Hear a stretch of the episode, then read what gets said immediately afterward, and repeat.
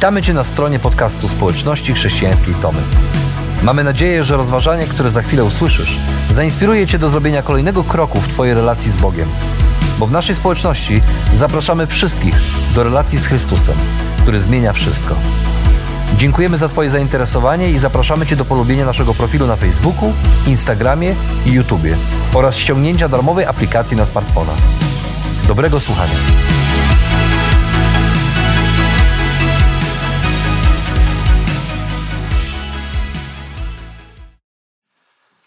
Wszyscy zapewne pamiętacie tę scenę e, z filmu Braveheart, kiedy William Wallace, chcąc zachęcić Szkotów do walki e, z o wiele większą armią Anglii, e, wypowiada tę słynną, motywującą wypowiedź, którą kończy wykrzykując zdanie: Mogą odebrać nam życie, ale nigdy nie odbiorą nam wolności ta walka o wolność jest tak stara jak, jak świat.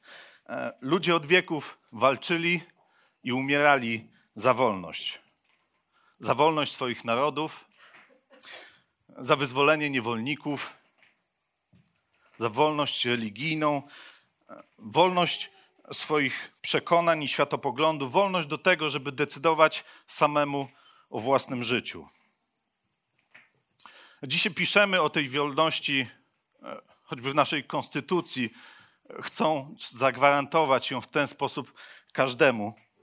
Piszemy pieśni, które w poetycki sposób próbują opisać tę wolność.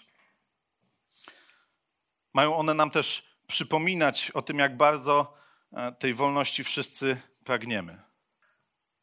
Ale czy to się udaje? Czy udaje nam się zagwarantować tą wolność? Czy, czym w ogóle jest ta wolność? Czy można być całkowicie wolnym? Czy wolność to zupełna niezależność od wszystkiego, od każdego? Nasz kraj po tym, jak e, uwolnił się od komunizmu, okazuje się, że szybko stał się niewolnikiem kapitalizmu, gdzie pieniądz bardzo szybko e, przejął władzę i stał się wielkim narzędziem walki. Często widzimy, jak ludzie uwalniając się od czegoś, stają się szybko zniewoleni innymi rzeczami. Jeden nauk zamieniają na inny nauk. Walcząc z jakimiś ideami, stają się tak naprawdę zakładnikami innych idei. W tym całym poszukiwaniu e, tej wolności ludzie często wpadają w pułapkę i stają stają przed kolejną ścianą. I te pytania o tę wolność są nurtujące i tak naprawdę trudne do zgłębienia, ale jedno z najlepszych miejsc, e, gdzie możemy spróbować tę wolność zrozumieć, jest właśnie Księga Wyjścia, którą czytamy od kilku tygodni. Poprzedniej niedzielę czytaliśmy o tym, jak naród izraelski przez ponad 400 lat żył bez wolności, bo pozostawał w niewoli egipskiej. Jednak Bóg, słysząc ich płacz i wołanie, postanawia e, ich uwolnić. Do tego powołuje Mojżesza, by ten poszedł do faraona i przekazał mu, że mm, ma wypuścić naród izraelski. A kiedy faraon się nie zgadza, to Bóg pokazuje mu swoją moc i potęgę i zsyła plagi na Egipt. I w ten sposób Bóg rozprawia się z faraonem i jego narodem, e, także ten nie ma wyjścia. Zgadza się, by Izraelici odeszli, odeszli wolno. I tu właśnie, w tym miejscu zaczyna się nasza dzisiejsza historia. E, gdy Żydzi wychodzą na wolność, idą w stronę ziemi obiecanej, po drodze docierają jednak do poważnej przeszkody, do Morza Czerwonego. I tam szybko okazuje się, że ta wolność nie wygląda tak, jakby się tego spodziewali. W czternastym rozdziale tej księgi czytamy tak. Kiedy królowi Egiptu doniesiono o ucieczce ludu, zarówno on sam, faraon, jak i jego dworzanie żałowali, że tak się stało. Co my najlepszego zrobiliśmy, uwolniając Izraelitów z niewoli? I faraon kazał zaprząc swój rydwan, wziął ze sobą ludzi, stanął na czele 600 doborowych rydwanów i pozostałych wozów wojennych Egiptu, z dowódcami na każdym. Pan natomiast zatwardził serce faraona, króla Egiptu, tak że rozpoczął pościg za Izraelem. A gdy Izraelici wychodzili z Egiptu, byli dość pewni siebie. Egipcjanie ścigali ich zatem, ruszyły za nimi wszystkie konne rydwany faraona, jego jeźdźcy i cała armia. Dogonili ich obozujących nad morzem koło, koło Pi Hahirot, naprzeciw Bal Sefon. A gdy faraon zbliżał się, Izraelici podnieśli wzrok i zobaczyli Egipcjan. Ciągnęli zatem za nimi. Ludzie byli przerażeni, zaczęli wołać do Pana. Zwrócili się też do Mojżesza. Czy dlatego, że w Egipcie nie było grobów, wyciągnąłeś nas tu, abyśmy zginęli na pustyni? Co ty nam zrobiłeś? Wyprowadzając nas z Egiptu, czy w Egipcie nie powiedzieliśmy ci wyraźnie, daj nam spokój? Będziemy służyli Egipcjanom. Wolimy to niż śmierć na pustyni. Nie bójcie się, odpowiedział Mojżesz. Wytrwajcie. Zobaczycie ratunek Pana. On zapewni wam go jeszcze dziś. Tych Egipcjan, których dzisiaj, których dzisiaj widzicie, nie będziecie już więcej oglądali. Na wieki. Pan będzie walczył za was. Wy milczcie. Pan z kolei polecił Mojżeszowi: Przestań już wołać do mnie. Każ synom Izraela ruszać. Ty natomiast podnieś laskę, unieś rękę nad morze i rozdziel je. Synowie Izraela przejdą środkiem morza suchą stopą. Ja tymczasem zatwardzę serce Egipcjan i pójdą za nimi. Wtedy wysławię się kosztem faraona i całej jego armii, kosztem jego rydwanów i jeźdźców. Wkrótce Egipcjanie przekonają się, że ja jestem Pan, gdy okażę moją potęgę na faraonie, na jego rydwanach i jeźdźcach. W tym czasie anioł Boży, który szedł dotychczas przed obozem Izraela, przesunął się i zdążał za nimi. Również słup obłoku, który dotąd był na przedzie, zajął tyły i umiejscowił się między obozem Egipcjan a obozem Izraela. Obłok ten pogrążał obóz Egipcjan w ciemności. W obozie Izraela natomiast rozświetlał mrok. Dzięki temu obie grupy nie zbliżyły się do siebie przez całą noc. Mojżesz zaś uniósł rękę nad morze. Wtedy Pan skierował na nie potężny wschodni wiatr. Wiał on całą noc, osuszył dno i sprawił, że rozstąpiły się masy wody. Izraelici ruszyli środkiem morza, szli po suchym gruncie. Wody stały murem po ich prawej i lewej stronie. Egipcjanie puścili się za nimi, weszli w środek morza. Wszystkie konie faraona, jego rydwany i jeźdźcy. Wtem, między drugą a szóstą rano, Pan w słupie ognia i obłoku spojrzał w dół na oddziały Egipcjan i wywołał wśród nich zamieszanie. Sprawił, że rydwany potraciły koła, tak że ich załogi poruszały się z trudem. A z piersi Egipcjan wydarł się krzyk: Uciekajmy przed Izraelem, Pan walczy za nich z Egipcjanami. Pan tymczasem polecił Mojżeszowi: Unieś rękę nad morze, niech fale pochłoną Egipcjan, ich rydwany i jeźdźców. Mojżesz uniósł rękę nad morze. Już świtało. Masy wód zaczęły zwalać się na dawne miejsce. Egipcjanie biegli na wprost fal. Tak wtrącił Pan Egipcjan w środek morza. Powracające wody okryły rydwany i jeźdźców wojska Faraona. Weszli oni w środek morza za Izraelem i nikt nie, i nie ocalał nikt. Synowie Izraela natomiast przeszli środkiem morza suchą stopą. Gdy szli wody morskie, stały murem po ich prawej i lewej stronie. W tym dniu Pan wybawił Izraela z mocy Egipcjan. Ludzie widzieli martwych żołnierzy Faraona, rozrzuconych na brzegu morza. Izrael widział, z jak potężną mocą Pan e, wystąpił przeciw Egipcjanom. Wzbudziło to w ludziach bojaźń wobec Pana. Lud uwierzył w Pana oraz w Mojżesza, jego sługę.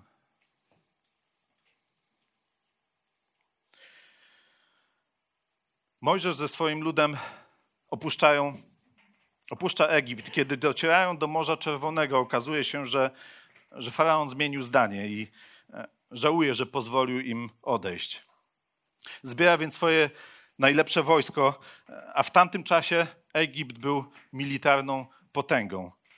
Czytamy, że sam każe zaprząc swój rydwan i bierze dodatkowo 600 rydwanów oraz inne wozy bojowe, czyli takie czołgi tamtych czasów i ruszają w pościg za narodem izraelskim.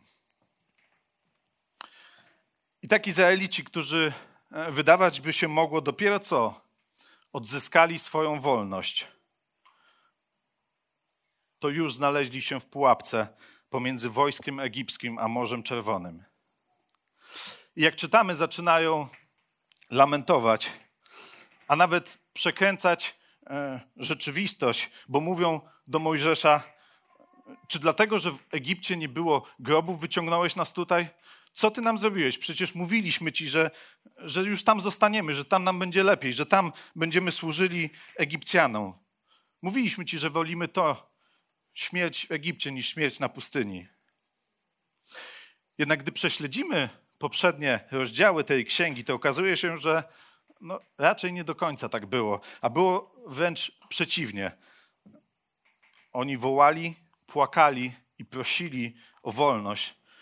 Dlatego Bóg spotyka Mojżesza i mówi, że usłyszał ten płacz, usłyszał wołanie swojego ludu i że zlituje się nad nimi. A teraz lamentują, widząc, że albo znowu będą służyć Egipcjanom, albo, albo zginą. Czegoś tu brakuje. O kimś chyba zapomnieli. Dopiero co widzieli dziesięć potężnych plag, które Bóg zsyła na Egipcjan. Dopiero co widzieli wielką moc Boga. Dopiero co widzieli, jak Bóg się o nich troszczy, że dotrzymuje obietnicy. Dopiero widzieli, że On wciąż realizuje swój plan.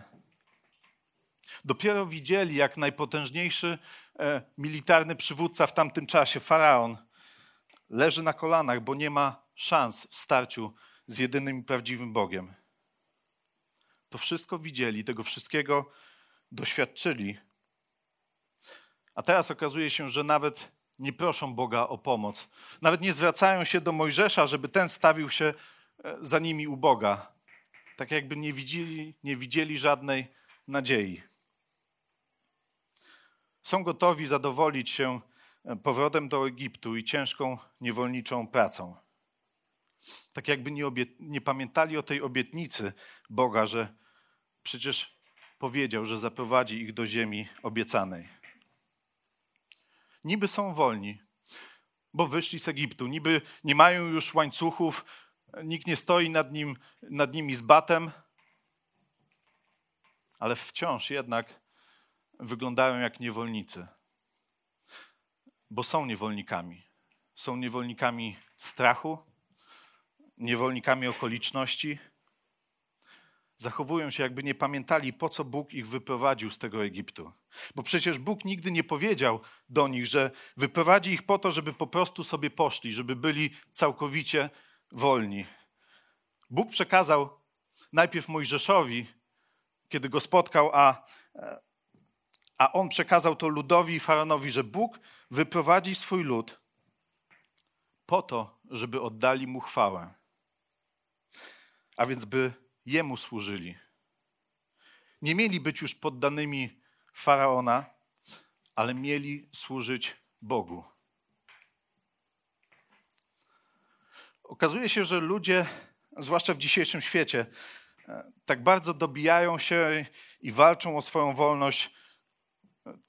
Ta wolność oznacza dla nich wolność od jakichkolwiek restrykcji. Nie chcą być nikomu poddani. Sami dla siebie chcą być Panem. I z tym właśnie utożsamiają tę wolność.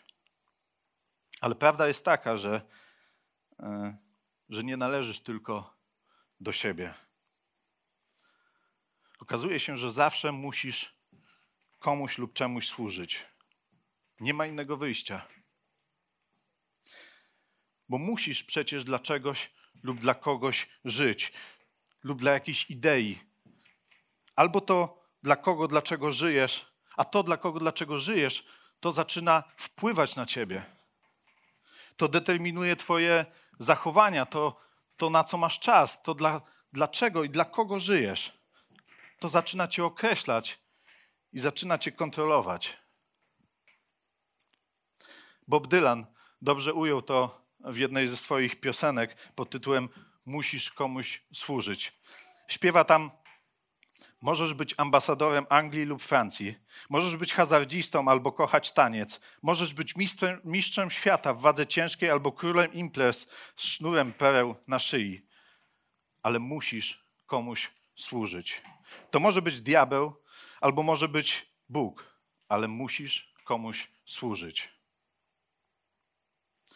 Okazuje się, że albo jesteś podporządkowany Bogu, albo czemuś lub komuś innemu. Nie ma innej możliwości. Musisz komuś służyć. Albo służysz Bogu, albo służysz komuś innemu. Problem, problem polega na tym, że te inne rzeczy, jeśli im służysz, to one zaczynają cię zniewalać i prowadzą do śmierci. A co robi Bóg? A Bóg, jak widzimy w tej historii, daje im życie, daje im wolność, uwalnia ich ze zniewolenia i z śmierci, dając ocalenie. Ale nie tylko po to, aby byli wolni od czegoś, aby byli wolni od tych rzeczy, które ich zniewalały, aby byli wolni od Egiptu, aby byli wolni od tego strachu przed śmiercią, ale daje im wolność po to, by byli też wolni do oddania Bogu chwały. Do tego, by mu zaufali, do tego, by mu służyli, by byli mu wierni. A jak, jak Bóg to robi, jak ich uwalnia? Pewnie, pewnej niedzieli mama zapytała swojego dziewięcioletniego synka, czego uczyli się dzisiaj na szkółce niedzielnej. A on odpowiedział: Hmm, wiesz, mamo, e, nasza nauczycielka powiedziała nam, jak Bóg wysłał Mojżesza na linię wroga z misją, by wyprowadzić Izraelitów z Egiptu. Kiedy dotarli do Morza Czerwonego, on polecił swoim inżynierom, żeby zbudowali potężny most, tak żeby e, wszyscy przeszli bezpiecznie na drugą stronę morza. A później użył swojego walkie-talkie, swojego radia i wezwał bombowce B-52, żeby zbombardowały ten most. I tak wszyscy Izraelici byli bezpieczni, a wszyscy Egipcjanie zostali zniszczeni. Jego mama zapytała, Billy, czy naprawdę nauczycielka opowiedziała wam taką historię? A on powiedział, właściwie to nie, mamo, ale gdybym powiedział ci to tak, jak ona powiedziała, to na pewno byś nie uwierzyła. Z pewnością ta historia to jest niezwykła historia. Niezwykła historia, w której Bóg w tym jednym akcie z jednej strony uwalnia, wybawia swój lud, a z drugiej strony osądza faraona i jego wojska. A czytamy, że Mojżesz mówi do nich, mówi do nich jedynie nie bójcie się, wytrwajcie i milczcie, a resztę zrobi Bóg. Pan będzie walczył za was. I tak się dzieje. Bóg jest suwerenny i uwalnia ich sam przez swoje działanie. Nie dlatego, że byli wierni, nie dlatego, że go prosili, nie, nie dlatego, że na to sobie zasłużyli, nie dlatego nawet, że przestrzegali prawa, bo oni jeszcze tego prawa nawet nie dostali, ale dlatego, że Bóg jest suwerenny i, i nic mu nie przeszkodzi w jego planie, w realizacji jego planu. Bóg jest suwerenny, ale Bóg jest też wierny. I skoro obiecał, że wyprowadzi ich i przeprowadzi ich do ziemi obiecanej, to możemy być pewni, że Jego obietnice są pewne i wieczne. A więc Bóg uwalnia ich do tego, co ich zniewalało i było śmiertelne, co nie pozwalało im oddawać Mu chwałę, a robi to zupełnie niezależnie od nich. On sam walczy i wygrywa tę walkę.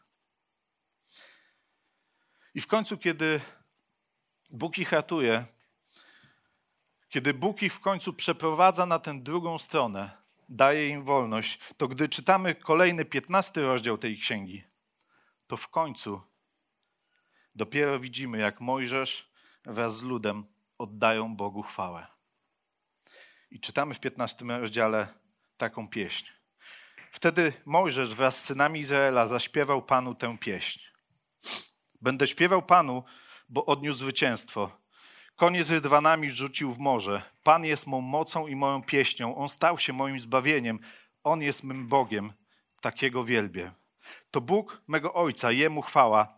Pan jest zwycięzcą. Jachwę mu na imię.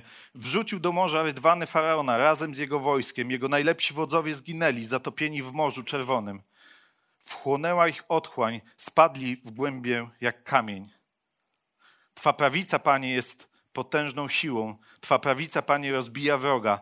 Wielkość Twojego majestatu zwala powstających przeciw Tobie. Posyłasz swój gniew, co ich pożera jak słomę. Tchnienie Twoich nozdrzy potrafi spiętrzyć wody. Nurty stanęły jak wał. Stężały otchłanie w sercu morza. Wróg się chełpił. Doścignę, doścignę. Będę dzielił łup. Zaspokoję nim me pragnienie.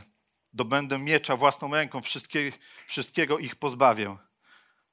Lecz Ty wionąłeś swym tchnieniem i okryło ich morze. Potonęli jak ołów w odmętach. Któż jest jak Ty pośród wrogów, Panie?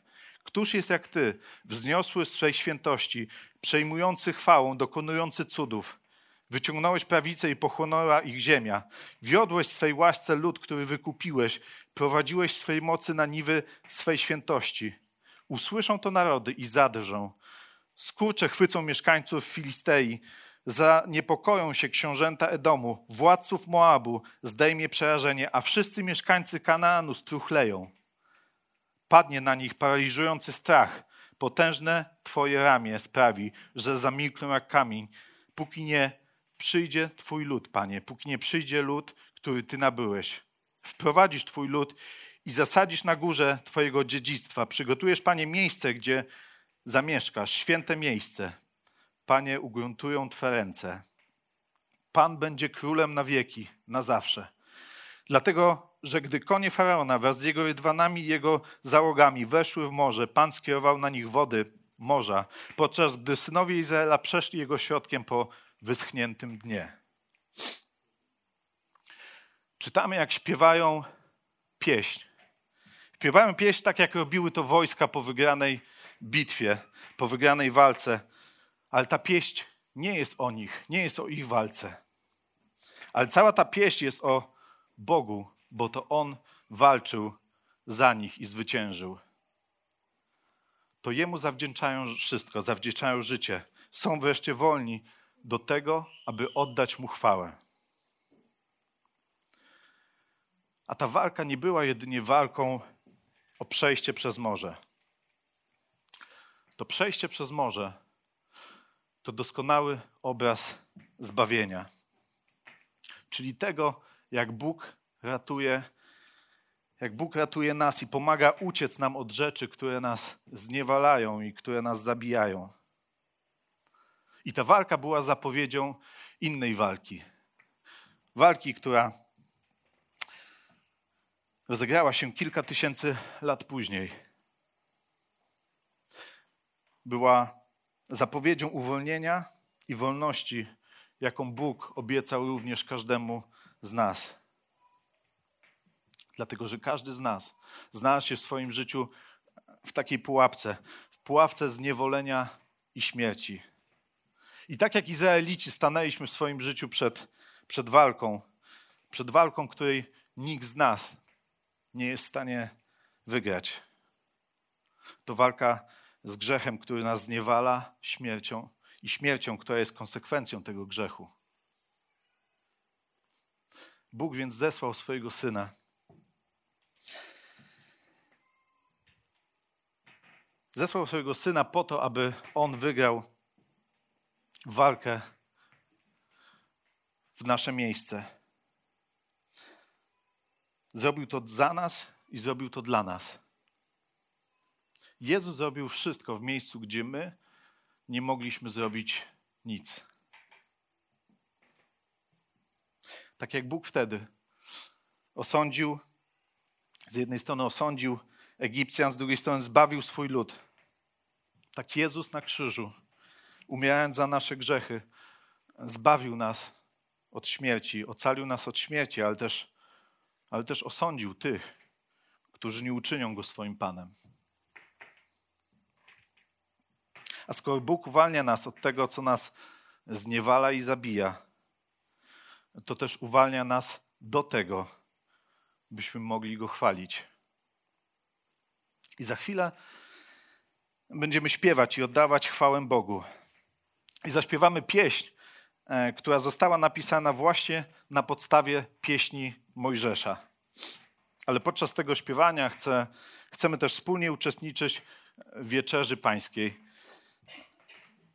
I sięgając po chleb i wino, chcemy przypominać sobie krzyż, na którym rozegrała się najważniejsza, najważniejsza walka o naszą prawdziwą wolność. Walka, w której nic nie mogliśmy zrobić, bo Jezus zrobił wszystko za nas. Bo kiedy zaufamy Bogu, On uwalnia nas od grzechu i śmierci, byśmy jako wolni ludzie oddawali Mu chwałę.